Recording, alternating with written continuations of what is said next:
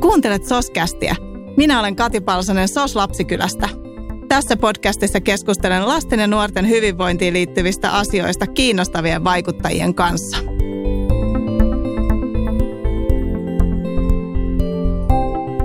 Jokaisella lapsella ja nuorella on oikeus myönteiseen kasvuun, joka tapahtuu välittävässä ja turvallisessa vuorovaikutuksessa. Lapsi kehittyy yhteydessä toisiin ihmisiin ja minuus sekä sosiaalinen pääoma rakentuvat päivittäisten kohtaamisten ja kokemusten kautta. Jokainen vanhempi varmasti miettii, miten lapselle kehittyisi hyvä itsetunto ja miten sitä voisi tukea. Tänään pureudumme tähän positiivisen pedagogiikan kautta Soskästissä kanssani keskustelemassa innostaja, opettaja, puhuja ja tekijä. Tervetuloa Soskästiin Kaisa Vuorinen. Kiitos paljon, mukava olla täällä. Ihan aluksi me tutustutaan suhun. Saat Kaisa ehkä positiivisin ja elämänmyönteisin ihminen, jonka mä oon koskaan tavannut, mutta miten sä itse haluaisit esittäytyä meidän kuulijoille? Ai, kiitos paljon ensinnäkin palautteesta. Se lämmittää sydänalaa ja kohottaa mun mieltä tähän hetkeen. Miten mä esittelisin itseni? Toi hyvä kysymys. Aina jokainen vähän määrittelee eri tavalla mut, mutta jos mä itse saisin sanoa, niin mä oon sellainen elämää rakastava tekijä, nimenomaan tekijä, että mä oon, mä oon tehnyt paljon juttuja ja mä haluan aina viedä käytäntöön sen jutun, mitä mä oon tekemässä. Eli mua kiinnostaa tosi paljon käytännön ratkaisut, työkalut kaikenlaisille kasvattajille, opettajille, rehtoreille, kaikille, jotka on kiinnostuneita hyvästä elämästä ja sen mahdollistamisesta lapsille ja nuorille. Mutta mitä muuta mä oon tehnyt? Mä oon erityisluokaopettaja taustalta pian valmistun Helsingin yliopistosta, eli väittelen siitä, että miten hyvinvointia voidaan tukea esimerkiksi opettamalla luonteen vahvuuksista lapsille ja aikuisille.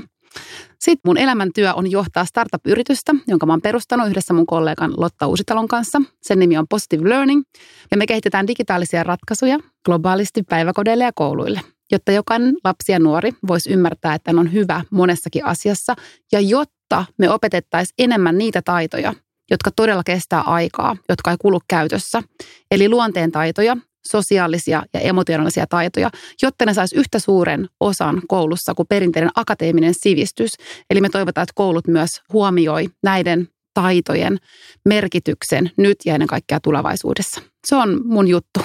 Ihan loistavaa toi mitä sä kuvasit just nämä taidot, joita te nimenomaan haluatte tuoda jotenkin enemmän näkyväksi ja sanotetuksi siinä koulumaailmassa, niin sitten taas kun mä oon esimerkiksi lukenut ja keskustellut tulevaisuuden tutkijoiden kanssa, että mitä ajatellaan, että mitä taitoja lapsille kannattaisi opettaa, jotta he pärjää tulevaisuudessa, niin noihan on juurikin niitä mm. taitoja, joista sitten taas esimerkiksi näin äitinä joutuu aika usein keskustelemaan omienkin lasten kanssa, että kun tulee koulusta todistus, niin mitä siellä mitataan numeroissa, niin ne ei ole niitä taitoja. Ja sitten taas toisaalta itse arvostan heissä valtavasti juuri niitä taitoja ja potentiaalia, koska mä tiedän, että ne on juuri niitä, millä ne pärjää elämässä. Toki he myös tarvitsevat niitä akateemisia taitoja, ei varmasti mene hukkaan. Mutta. Joo, sä oot ihan oikeassa. Se on ehkä se tämän päivän suuri kysymys, miten koulu pystyy tässä ajassa toimimaan siten, että toki siirtää sivistystä ja sitä täytyykin tehdä niitä akateemista osaamista, mutta rinnalla on tämä toinen metatehtävä koululla, eli valmistaa meidän lapsia ja nuoria tulevaisuuteen, joka on kovin epävarma. Me ei tiedetä, mitä ammatteja tulevaisuudessa mm-hmm. tulee olemaan, me ei tiedetä, minkälaisia osaamistarpeita, mutta yhden asian me kyllä tiedetään. Me tiedetään, että meidän kannattaa opettaa niitä taitoja meidän lapsille ja nuorille, jotka kestää aikaa, joissa me ollaan koneita parempia, mitä Googlesta ei saa. Eli käytännössä katsoen nämä tulevaisuustaidothan on niitä, mitä me tarvitaan joka päivä meidän työssä. Miten toimia vuorovaikutuksessa, ottaa toisia huomioon, miten ratkoa ongelmia, toimia luovuuden kautta, suhtautua myötätuntoisesti niihin, jotka näyttää oudolta ja erilaisilta aluksi. Ja näin ollen se sydämen sivistys korostuu siinä, mitä mä teen. Ja mä toivon, että, että niistä kiinnostutaan yhä enenevässä määrin myös koulujen ja päiväkotien kentällä. Ei niin, ettei tehtäisi jo, mutta miten se tulisi voimallisemmin sinne, koska kun niitä ei arvioida, mm. niin onko ne yhtä tärkeitä? Eli se, mikä arvioidaan, se on meidän fokuksessa, koska siitä tulee joku semmoinen lopputuote, kuten se numero. Ja ne numerot on vieläkin meille ne, jotka ohjaa meidän tapaa toimia, mihin, miten meidän kohdistuu meidän huomio ja mistä me ollaan kiinnostuneita. Kyllä, joo empatiasta harvemmin saa samalla lailla palautetta kuin sitten näistä akateemisista taidoista. Sä tosiaan mainitsit, että sä oot väikkärin tekijä ja, ja opettaja taustalta, mutta mitä sä oot itse oppinut tässä väikkäriä tehdessä? No mä oon oppinut ensinnäkin siitä, että se on todella mielenkiintoista. Mä oon ymmärtänyt paljon siitä, että miten paljon aikuisiällä voi oppia oppia uutta, kun altistaa itsensä sille uudelle tiedolle, eikä anna periksi heti kun ei suju. Eli tämä väitöskirjaprosessi työn ohella on vaatinut multa tosi paljon sitkeyttä ja sinnikkyyttä, mutta ennen kaikkea sitä, että mä oon ottanut ympäristöä tueksi. Eli niitä resursseja, mitä mun ympärillä on, on mä oon osannut käyttää oikealla tavalla. Ja se on aika paljon opettanut mulle myös siitä, että ne asiat, mitkä aluksi tuntuu siltä, että mä en voi ikinä tajuta näitä, kuten tilastotiede, kuten kvantitatiiviset analyysin menetelmät, joiden kautta tulkitaan sitten sitä dataa, joka on kerätty. Mutta niin vaan käy, että kun jotain haluaa tehdä ja siihen saa apua ja pieniä juttuja tekee päivittäin, niin siitä syntyy pientä tulosta. Ja nyt se tulos näkyy sitten vähän isompana mun elämässä, kun mä pääsen sitten väittelemään ja kertomaan siitä, että miksi luonteen vahvuuksia, miksi hyvinvointia, positiivista kasvatusta kannattaa toteuttaa joka ikisenä päivänä. Ja tämä on äärimmäisen tärkeä tämä sun väitöskirja, koska niin kauan kun asioita ei ole jotenkin tieteellisesti todistettu, niin niitä pidetään semmoisena pehmohömppänä. Ja nyt mä ajattelin, että toi, toi mitä sä teet, niin on äärimmäisen tärkeää, että se tulee myös tieteen kautta jotenkin todeksi. Kiitos Katja. Mun mielestä se on just näin, että, että usein on se, että se painoarvo on sillä, että sen tulee olla tieteellisesti todistettua ennen kuin me otetaan se todesta, vaikka näin ei pitäisi olla. Meillä on mm. ihan valtavasti ratkaisuja, valtavasti upeita skaalautuvia työtapoja, malleja, tyylejä, jotka on levinnyt laajalle, vaikka niitä ei ole tieteellisesti oikeaksi todistettu, mutta ne vaan kokemusperäisesti tuntuu oikealta ja on vaikuttavia. Mm. Molempia tarvitaan siis. Kyllä, just näin. Mainitsin tuossa alussa, että me tänään puhutaan positiivisesta pedagogiikasta, niin mitä sä kuvailisit, mitä se on? No sehän on sellainen iso, jos voisi sanoa, tänne sateenvarjokäsite. Eli itse käytän tänä päivänä tosi paljon positiivista kasvatusta, jonka alle voidaan lukea moninaisia tulokulmia. Se voi esimerkiksi olla sitä, että me tietoisesti rakennetaan päiväkoteja ja kouluja joissa se rakenne tukee sitä, että jokainen yksilönä voi kokea olevansa arvokas ja tärkeä ja joka päivä onnistua pienissä asioissa. Eli se voi olla sitä, että lähdetään tarkastelemaan, että miten meidän toimintakulttuuri tukee moninaisuutta ja otetaan moninaiset osaamiset näkyväksi ja käyttöön. Se voi tarkoittaa kerta kaikkiaan sitä, että tuodaan luonteen vahvuuksien opetus ja oppiminen keskiöön. Eli yhtä lailla kun harjoitellaan matematiikkaa, niin matematiikkaa ei voi oppia, jos ei kykene sinnikkäästi jatkamaan, vaikka heti osaisi, jos ei kykene säätelemään omaa toimintaan, omia tunteitaan ja käyttäytymistään tavoitteiden suunnassa, jos ei kykene ryhmätyöhön. Ja se tarkoittaa ennen kaikkea myös sitä, että se tuo tietoa kasvattajille ja opettajille ja vanhemmille siitä, että minkälaiset tekijät siinä vuorovaikutuksessa mahdollistaa yhteyden, mahdollistaa sen, että jokainen lapsi ja nuori voisi todella saada sitä lämpöä, rakkautta ja, ja hyvinvointia tukevaa katsetta, kokemusta, jota kautta hän voisi tavoittaa sen oman parhaan potentiaalinsa. Joo, joo, toi on äärimmäisen tärkeää. Mä olin viime keväänä tekemässä yhtä projektia niin, niin eräässä yläkoulussa Helsingissä ja sitten kerättiin niiltä nuorilta siitä sitten jälkeenpäin palautetta, että no miten ne siitä piti ja miten he tätä kehittäisi. Niin se oli hyvä, se ei ollut niin kuin vain kritiikkistä meidän tekemistä kohtaa, vaan noin niin kuin ylipäänsäkin, että, että joo, ihan kiva kun olitte ja tämä oli tosi hyvä juttu, mutta miksi meillä ei koskaan opeteta, miten näitä ryhmätöitä pitäisi tehdä, niitä tavallaan niitä ryhmätyön tekemisen taitoja ja, ja pysähdyttäisiin miettimään niitä, että aina vaan tullaan ja, ja sitten se jotenkin oletetaan, että se niin kuin on niissä lapsissa ja nuorissa. Ja sitten mä itse jäin sitä jotenkin miettimään, että no okei, nyt ollaan jo, jo yläkoulussa kasiluokalla, eli peruskoulua jäljellä enää vuosi tämän jälkeen ja näillä taidoilla sitten pitäisi mennä. Ne oli ihan loistavia siinä ryhmätyön tekemisessä, en mä sillä, mutta, mutta että musta se oli vähän havahduttavaa, että ne nuoret itsekin haluaisi olla vielä parempia niin mitä ne on ne moninaisuuden taidot, jotka otetaan, miten ne otetaan käyttöön ja, ja mitä se on niin kuin ihan jotenkin konkreettisena tekemisenä, jotta sitten ne ryhmätyötaidot olisi viilattu huippuunsa. Mä ajattelen, että ne ryhmätyötaidot on yksi ulottuvuus ja niitähän me läpi elämämme harjoitellaan, mutta se on kokonaisuus, joka rakentuu ehkä siitä, että kun me, lapsi syntyy maailmaan, niin lapsella on ihan valtava se raakapotentiaali, eli lapsihan haluaa olla yhteydessä aikuiseen ja se sosiaalisuus, mikä hänessä on, niin se tulee todella lihalliseksi sitä kautta, että me päivittäin sitä vuorovaikutusta vahvistetaan ja ollaan yhteydessä, ollaan kiinnostuneita ja uteliaita myötätunnon kautta toimitaan sen lapsen kanssa. Ja pienin askelin lapsi kasvaa siihen ympäristöönsä, saa niitä onnistumisen kokemuksia siinä vuorovaikutuksessa toivottavasti Mm. Näin ei kaikille tietenkään ole, mutta parhaimmillaan se sosiaalinen pääoma syntyy sieltä vuorovaikutussuhteiden kautta. Ja kaikki ne kasvattajat, opettajat, aikuiset siinä ympärillä, jotka välittää, jaksaa olla uteliaita, kiinnostuneita, kysyä mitä kuuluu, antaa palautetta, kiittää, ne he kaikki rakentavat sitä lapsen sosiaalista pääomaa. Kääntöpuolena on se, että tänä päivänä mun huoli on siitä, että vuorovaikutussuhteiden köyhyys on yksi juttu, että lapsilla on yhä vähemmän vuorovaikutussuhteita, yhä pienemmän joukon kanssa. Jos mietitään, että kauan kauan sitten, esimerkiksi metsästä ja keräilijä aikana, lapsista saattoi pitää huolta neljä, viisi häntä viisaampaa ja kokeneempaa aikuista. Ja tänä päivänä suhdeluku on ihan päälaellaan, kallellaan toiseen suuntaan. Eli lapsille ei välttämättä ole riittävästi mahdollisuuksia harjoitella näitä mm. sosiaalisia vuorovaikutustaitoja. Ja se ei ole lapsen vika, vaan se on ne ympäristöt, miten me ollaan ne rakennettu. Mutta mä ajattelen, että tämä sosiaalinen kompetenssi on ihan valtavan arvokasta pääomaa, koska se suojaa sisäisiltä ja ulkoisilta riskitekijöiltä.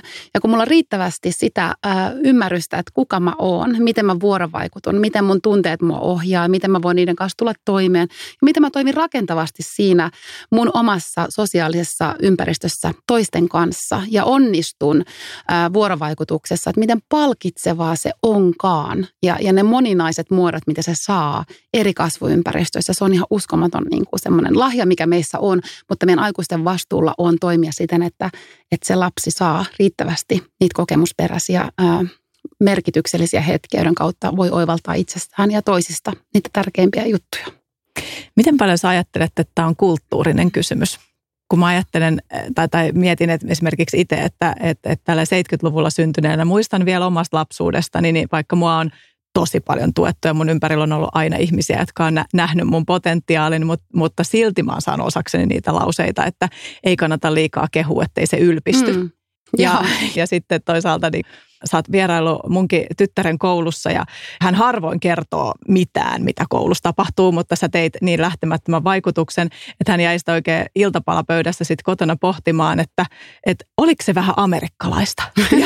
ja, ja, tota, ja, sitten, ja, ja jotenkin sitä, että, että se oli joo tosi hyvä juttu, mutta en mä tiedä tarviiko mä kun mua kehutaan muutenkin niin paljon ja, ja jotenkin, että se on varmaan tosi tärkeää niille, joita ei ole koskaan kehuttu. Ja mä ajattelin, että, että ehdottomasti tietenkin niin, että, että koulu ja varhaiskasvatus voi ja valmentajat ja erilaiset harrastusympäristöt paljon paikata sitä, jos kotoa ei niin paljon tuu kannustusta. Mutta sitten mä mietin myös, että eikö tämä ole vähän sellaista, että, että on ihan tosi tervetullutta tähän suomalaiseen kulttuuriin myös se semmoinen hyvän näkeminen toisissa ja sen ääneen sanominen ja että sitä ei kannattaisi pitää vakan alla, vaan, vaan tuoda enemmän esiin. Ja siinä mä ajattelen, että sä jos kuka oot myös muuttamassa tätä kulttuuria. Joo, mä ajattelen, että tällä polulla mä haluan tehdä elämän tehtäväni. On kyse sitten lapsista tai meistä aikuisista, niin mä ajattelen, että meillä Suomessa on paljon potentiaalia siihen, että me voidaan pihtaamisen sijaan avokätisemmin huomata toisemme – välittää yhä moninaisemmin ja nostaa myös sitä toisen mielialaista kautta, että mehän aidosti ollaan kiinnostuneita, tervehditään, katsotaan kohti, annetaan palautetta. Ja ehkä se ei ole suomalaisessa kulttuurissa ollut niin tavallista. Meillä on ehkä ollut enemmän se, että jos mä onnistun jossain, niin mä pidän sen itselläni. Mm. Mä ajattelen, että me voidaan yhä useammin tulla kollektiivisesti kertomaan onnistumisista ja siitä, mikä toisella meni hyvin. Ja ehkä vastatakseni sun tyttärelle ja ylipäätänsä kaikille opiskelijoille ala- ja yläkouluissa, niin mä toivoisin, että tämä kulttuuri muuttuisi niin, että he toinen toistaan tukien myötäinnossa, mutta myös myötätunnon kautta oppisi toimimaan. Niin, että se tavallaan sukupolvi, joka kasvaa, ei odota ylhäältä käsin mm-hmm. sitä mm. mahdollista kehua tai palautetta, vaan he toinen toistaan tukien ja hyvän kautta toisensa kanssa toimien rakentaisi sitä uutta kulttuuria, jossa todella jokainen voi saada kokea, miltä tuntuu se palaute, joka kehittää vie eteenpäin, joka jättää lähtemättömän jäljen. Kyllä. Ja näin ollen mä ajattelen, että se on se mun juttu. Että mä tykkään tosi paljon tavata aikuisia ihmisiä, työyhteisöjä ja valmentaa heitä siihen palautekulttuurin rikastamiseen, jota kautta viivan alle jää myös enemmän. Ja kuten äsken sanoin, niin mä en tiedä Kati tiedäksä, mutta me ollaan tutkittu myötätuntoa ja myötätunnon mm. kaksosta, eli myötäintoa, eli sitä niin kuin empaattista mukana elämistä. Eli se lähtee tietenkin siitä, että opitaan jakamaan, opitaan kertomaan, mm. jotta toinen voi liittyä mun hyvään mukaan, elää siinä mun kokemuksessa, jakaa sen tunteen ja oppia kenties, mikä mulla meni hyvin ja miten sitä tietoa hänkin voi omassa todellisuudessaan sitten käyttää hyväkseen. Se on ehkä tällaista niin kuin vuorovaikuttamista, kaksisuuntaista, missä liikutaan toisen tunteiden nuoren suunnassa, mutta myös toimitaan niin, että se välittäminen tulee todella niin kuin siihen kahden ihmisen hyvään hetkeen. Se on pelkästään surun kärsimyksen lievittämistä, mutta myös ilossa ja riemussa ja intohimossa mukana elämistä. Kyllä, ja kyllä mä ajattelen, että sellaisessa mä näen jo muutosta, että, että ihan eri tavalla kuin silloin, kun me ollaan oltu lapsia, niin, niin noi lapset ja nuoret on jo oppinut ja saanut sitä esimerkkiä, että ne osaa kannustaa toisiansa ja, ja myötä elää Joo. todellakin sitä toisen onnistumista. Joo, ehkä sen takia, miksi mä oon tästä niin kiinnostunut, miksi mä haluan nuorten kanssa tehdä paljon työtä, on se, että mä ajattelen, että heidän elämänsä on monella tavalla ehkä vaikeampaa kuin meillä. Valintojen mahdollisuudet, maailman monimuotoisuus, moninaiset ongelmat, mitä he kohtaa ja yhä, yhä enenemässä määrin kilpailullisuus. Mm. Ja me tiedetään tutkimuksesta, että ne ryhmät, joissa on paljon kilpailullisuutta, niin kyllä siellä on myös paljon sitä pahoinvointia. Ja mä ajattelen, että tämä nuorten todellisuus, jossa yhä aikaisemmin pitää tietää, mitä mä haluan elämältä, yhä aikaisemmin pitää päättää, mihin lukioon mä haluan, mihin, mihin sen jälkeen ja kilpailla niistä aurinkopaikoista, niin se ei aina siellä sitten ole mahdollista se, että se hyvinvointi ja se toisen tukeminen olisi sitä arkitodellisuutta, koska se kilpailullisuus saattaa vähentää sitä ja kääntää meitä toisiamme vastaan. Niin mä oon huolissani siitä kehityksestä ja mä haluaisin, että ne nuoret oppis sitä, että sen toista tukevan toiminnan kautta me kaikki voidaan paremmin ja me voidaan pärjätä paremmin ja, ja luoda jotain, joka on kestävää ja joka todella niin rakentaa jokaiselle mahdollisuuden onnistua omana itsenään ilman suoritusten ja lopputulosten pelkkää arviointia. Mm, kyllä, ehdottomasti.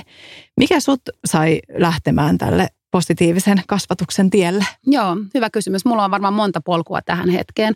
No varmaan se, että mun omat lapsuuden kokemukset on ollut vaikeita ja, ja mä en ole saanut sitä hyvää itsetuntoa ja on paljon sitä kipuillut.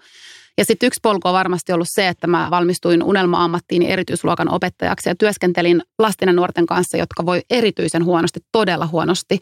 Oli paljon pahoinvointia, se hyppi silmille joka päivä ja mä päätin, että mä haluan tehdä jotain toisin. Ja musta on aina elänyt hyvin vahvasti arvopohjassa tasa-arvoisuus ja myötätunnon näkökulma. Ja mä oon aina halunnut rakentaa sellaista todellisuutta, jossa jokainen voisi kokea olevansa riittävän hyvä ja saavansa ne kuuluisat juuret, mutta myös siipien alle sitä myötätuulta, jotta voisi lähteä elämässä eteenpäin. Niin mulla on niin monta polkua, jotka ohjaa aika vahva arvo, arvopohja myös. Että mm. mä haluan rakentaa tasa-arvoisempaa yhteiskuntaa, jossa jokainen voisi pärjätä ja saada syyn herätä aamulla. Ja sillä tiellä sä kyllä vahvasti ootkin. Joo, toivotaan ja, näin. ja niin kuin sä itse tuossa totesit, niin nimenomaan tekojen kautta sitä mäkin arvostan. Joo. Sä oot lanseerannut tämmöisen positiivisen CVn-ajatuksen. Muistaakseni tällä te voititte myös Sitran ratkaisu 100-kilpailun, jos, jos oikein muistan. on ollut siellä palkintoja jakossakin sulla hurraamassa tai teidän porukalle. Mutta tuota, Kiitos. Niin, niin. Kerro siitä, mistä tästä positiivisessa CVssä on kysymys? Se itse asiassa juontaa juurensa tähän ihan samaan tematiikkaan, eli miksi mä halusin lähteä sitä kehittämään. Erityisluokkatyössä mun oppilaat sai esimerkiksi todistuksen, joka oli hyvin painottunut siihen akateemiseen osaamiseen. Ja sitten siellä arvioitiin paljon tämmöistä käyttäytymistä ja vuorovaikutustaitoja. He eivät saaneet koko potentiaalinsa näkyviin tässä arvioinnissa. Ja mä rupesin antamaan rinnalle tämmöisiä vahvuustodistuksia, joiden kautta mä toivon, että heille täydentyisi kokonaisempi kuva itsestään ja omista mahdollisuuksistaan ja myös heidän huoltajilleen, niille läheisille, jotka kaipasivat sitä tietoa, että mikä meni hyvin. Näin ollen mä huomasin, että tällainen toinen tulokulma rakentaa täydemmän kuvan se, se laittaa uudet lasit mun nenän päälle, joiden kautta mä niitä lapsia ja nuoria katson ja joiden kautta he pystyvät katsomaan myös itseä ja näkemään itsessä muutakin kuin korjaamisen juttuja. Ja sitten mä rupesin miettimään, että mitäpä jos me saataisiin tämmöinen positiivinen CV, joka ei siis ole työelämään painottuva CV, vaan enemmän kaikkea mun elämän tarina, koko kuva minusta. Ja sitä kautta voitaisiin oppia katsomaan kohti hyvää toimivuutta ja ottamaan siitä enemmän tietoa, tallentamaan onnistumisia, hyviä hetkiä ja sitä niin kokonaiskuvaa lapsesta. Ja kuten kävi, voitettiin kilpailu, saatiin mukava alkupääoma tällä työllä, mitä tänä päivänä tehdään. Ja mun unelma on semmoinen, että tulevaisuuden peruskoulusta valmistuu ysiluokkalaisia, jotka perinteisen päättötodistuksen rinnalle voisivat saada täydentävän näkökulman itseen ja omaan osaamiseensa ja siihen, että mitä vahvuuksia heissä todella on.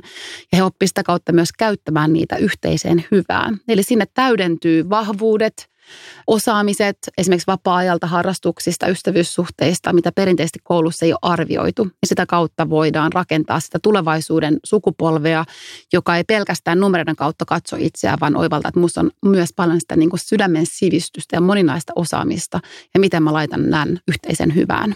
niin mä arvan, että sitä kautta voisi syntyä muutosta, kestävää muutosta meidän yhteiskunnassa.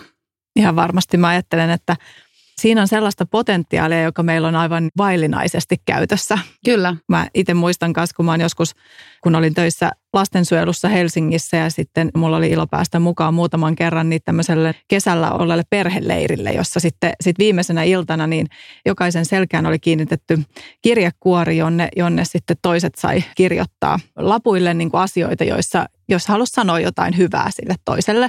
Esimerkiksi, että, että, että sä, oli ihana nähdä, kun sä oot niin hyvä, hyvä kalastaja tai, tai sun kanssa oli kivoja keskusteluja tai ihan, ihan mitä vaan. Ja, ja yksi poika, poika kerran sitten kertoi, että kun hän oli ollut kaksi vuotta, vuotta aiemmin tällaisella leirillä, niin, niin että hänellä on vieläkin tallessa ne. Ja aina kun hänellä on vähänkin sellainen olo, että vaikka mieltä painaa tai, tai muuten vaan, että hän tosi usein pyytää, että äiti lukee hänelle iltasaduksi niitä lappuja sieltä kirjekuoresta. Eikö vaan? Että niitä, tätä me tarvitaan. Mä niin. ajattelen, että mä ainakin tarviin sitä vahvistamista. Joo. Ei mulla ole niin hyvin asiat vieläkään aikuisena, että mä pärjäisin täysin tällaisena, että nyt kaikki menee hyvin. Pikemminkin on paljon paikkoja, joissa hävettää, pelottaa, mietityttää. Niin. Sitä kautta, kun pystyy muistuttaa itseään siitä, että, että musta on välitetty, Joo. mulle on sanottu kauniisti ja pystyy oikeasti katsomaan niitä asioita uudelleen, niin sehän kirkastaa sen, sen niin kuin hyvän hetken ja antaa uskoa ja toivoa siihen, että musta on kyllä Joo. vielä moneksi ja, ja moni musta on kertonut myönteisiä asioita. Et sitä mä toivon, että sitä tulisi enemmän, että se ei olisi aina vain kerran vuodessa tai, tai ystävän päivänä, vaan se olisi osa meidän vuorovaikutuskulttuuria, meidän arkitodellisuutta, kun me tuolla mennään. Mä haluan sanoa tähän sulle esimerkin, Katja, että mä viime viikolla hain mun ekaluokkalaisen pojan koulusta. Vein hänet pienotunneille ja pienotuntien jälkeen käveltiin koulun pihan läpi, semmoiset 200 metriä, siellä oli paljon lapsia siellä ulkona ja mulla on aika luontevaa se, että mä tervehdin ja kysyn mitä kuuluu ja siellä siellä mä niin kuin kuulin mun poikani kanssa ja ehkä viittä kuutta lasta sitten sanoit, moi, mitä kuuluu, oliko kiva päivä. Ja mun poika aina kysyi multa, että äiti, miksi sä puhut noille, tunnet sä noita? Mutta en mä tunne, mutta musta on kiva tervehtiä. Ja mä ajattelen, että tavallaan, että mun poikakin näki, mitä mä mallinsin siitä toisia kohti niin kuin kääntymistä ja toisista välittämistä, vaikka mä en tuntisi niitä. Että se on tavallaan semmoinen niin kuin, ä, tapa, jota mä toivon, että, että niin kuin jalkautuisi meille. Että kun me kävellään tuolla, että me aikuiset yli omien perherajojen mm-hmm. oltaisiin aktiivisesti puuttumassa hyvään Kyllä. Ja kertomassa lapsille, että moi, sulla on muuten makea meininki. Kuka sä oot? Mä oon huomannut, että sä oot tosi taitava tuossa fudiksessa. Ja ne pienet hetket, ne mikrohetket voi todella jättää ison jäljen tähän yhteiskuntaan. Se on semmoinen niin kuin sosiaalisen käyttäytymisen perhosefekti, että kun mä sanon sulle hyvää, mä huomaan tuon lapsen, mm-hmm. mä lohdutan häntä, mä, mä katson häntä arvostavasti, niin hän voi sit, sitä kautta niin kuin saada sen tunteen, että, että, että musta on välitetty ja hän voi lähteä sitä sitten omasta todellisuudestaan peilaamaan toisiin. Ja näin mä ajattelen, että näin se muutos syntyy. Ne on pieniä positiivisia pisaroita, jotka sitten synnyttää isompaa muutosvoimaa meidän yhteiskunnassa. Kyllä, ja tosi, tosi hyvä esimerkki olet, koska jonkun lapsen kohdalla voi olla todellakin tilanne, että häntä ei juurikaan nähdä, tai hänen kokemus voi olla siis se, että hän on näkymätön tässä Nimenomaan. maailmassa. Ja aika monella se on se todellisuus, mä tiedän sen omasta kokemuksesta, sitä Just kautta niin. musta aikuisten pitäisi herätä siihen. Joo. Et katse pois omista ajatuksista, omasta navasta kohti toisia, erityisesti lapsia ja nuoria. Joo. Joo, joissa joo. meidän se toivo on. Mutta mä tiedän äiti, äitinä, mä, mä oon itse käyttäytynyt tolleen samalla lailla, kunnes sitten tota, piti ruveta vähän tasapainolemaan sen kanssa, kun sitten lapset vähän kasvoivat ja sitten ne rupes valmentaa jo etukäteen, että nyt kun, nyt kun, sit, kun sä tulet mua hakemaan, niin pysyt sitten autossa, etkä tuu puhumaan kaikki. Sama on meillä, sama on meillä, mutta siitä huolimatta en anna periksi. Joo, mä ainakaan sanon, että, että mä oon mä ja mä oon tällainen. Nimenomaan, välitön, spontaani ja, ja niin kuin semmoinen, jolle on helppoa ja sitä kautta ei se kaikilla ole helppoa, mutta sitä mm. voi harjoitella, ne on taitoja. Juuri niin. Sä hei, mainitsit tuossa alkupuolella siitä, että te olette tämän sun yrityksen kautta viemässä tätä asiaa globaalisti eteenpäin. Eli tämä on siis jo tämmöinen vientituote Suomesta muualle. Kerro siitä lisää. Joo. Miten sä aiot muuttaa siis koko maailman? No ehdottomasti No miten me tehdään sen? Me rakennetaan koko ajan meidän digitaalista palvelua, jota kautta me siis koulutetaan opettajia. Kädestä pitää koulutetaan opettajia siinä, että miten positiivisen kautta esimerkiksi ryhmän saa toimimaan yhteen.